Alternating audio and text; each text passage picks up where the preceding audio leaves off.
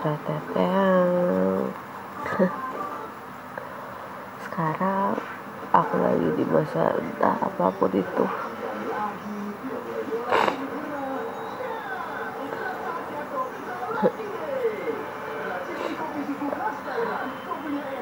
Cuma pengen diam doang sambil ada noise suara-suara T V. Oke, inhale, suara ingus tuh, exhale. Oke, kembali lagi dengan Esther di sini. Seneng banget sih bisa ngobrol lagi ya. Ada masa dimana kita tuh nggak bisa cerita ke siapapun. Kita cuma bisa cerita ke Tuhan. Tapi kembali lagi ya, cerita ke Tuhan, kita bisa cerita ke istilahnya oknum atau suatu ben, bukan benda ya, pokoknya sesuatu yang emang gak kelihatan buat orang-orang yang emang punya kebutuhan buat ngomong. Itu rasanya berat banget, kayak yang lagi aku alamin sekarang. Jadi sekarang aku udah punya pacar, hooray, bahagia sih, karena ada masa-masa yang istilahnya aku belum pernah dapetin ini sebelumnya dan aku dapetin ini. Ya, masa-masa bisa disupport selalu, masa-masa saat emang tiba-tiba lu dikasih surprise aja gitu, hal-hal yang emang tadinya sangat berat dilakukan sendiri sekarang jadi lebih mudah karena ada yang bantu. Lebih daripada itu, kita bisa kasih uh, cinta kita ke seseorang, memikirkan seseorang dengan, ya memikirkan dengan gimana ya, sebaik bukan sebaik-baik ya, sebenarnya kayak gitulah sebaik-baiknya gitu kan. Kayak kita ngasih ngasih waktu, ngasih otak kita berpikir lebih, otak nggak tuh, tapi perasaan kita sih, lebih ke perasaan kita bisa jadi tersalurkan gitu.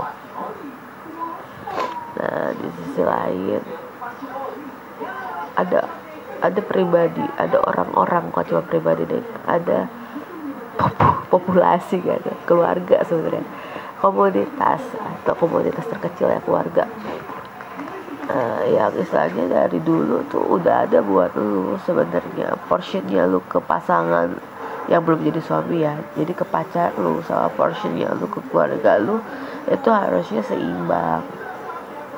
Nah, uh, di sini tuh gue lagi di titik harus kayak memilih gitu, which one that you choose. Tapi sebenarnya gak memilih sih, cuma kayak gue kehilangan salah satu orang yang selama ini gue ajakin main, gue ajakin nonton, gue ajakin ngobrol, karena selek sama pasangan gue. Itu rasanya sedih banget. Gak cuma itu sih, emang dari awal dia kayak udah gak respect gitu. Ya banyak hal lah, karena semua orang ngeliat apa yang di depan mata kan, walaupun Tuhan ngeliat hati. Kecewa dengan tindakan-tindakan. Ya mungkin emang kalau kita melakukan sesuatu harus diperhitungkan baik-baik, karena dampaknya itu bisa untuk selamanya mungkin. Ya kita gak pernah tahu sih, dan emang nggak ada yang nggak mungkin sih. Contohnya kayak hubungan yang gue jalanin saat ini dengan saudara gue yang dulu kita baik banget ya, gue percaya kita bakal bisa baik lagi.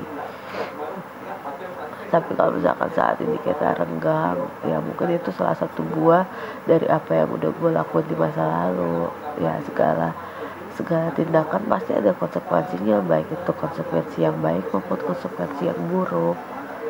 Nah saat ini gue gak ngerti sih mesti ngapain. Jadi di tengah-tengah gue lagi hektik sama kerjaan, ya puyeng gitu, kenapa nih kerjaan aku gak beres-beres gitu kan. Tiba-tiba dapat begini ya, jadi gak bisa kerja rasanya. Kepala cuma mikirin itu, ditambah juga ada masalah-masalah lainnya.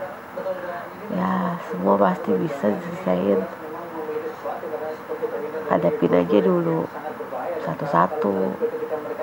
Kalau emang yang nggak bisa diselesaikan sekarang, ya udah nggak apa-apa. Tapi harus dikerjakan, jangan diem doang. Kerjakan apa yang bisa kita kerjakan. Semangat, semangat, badai pasti berlalu.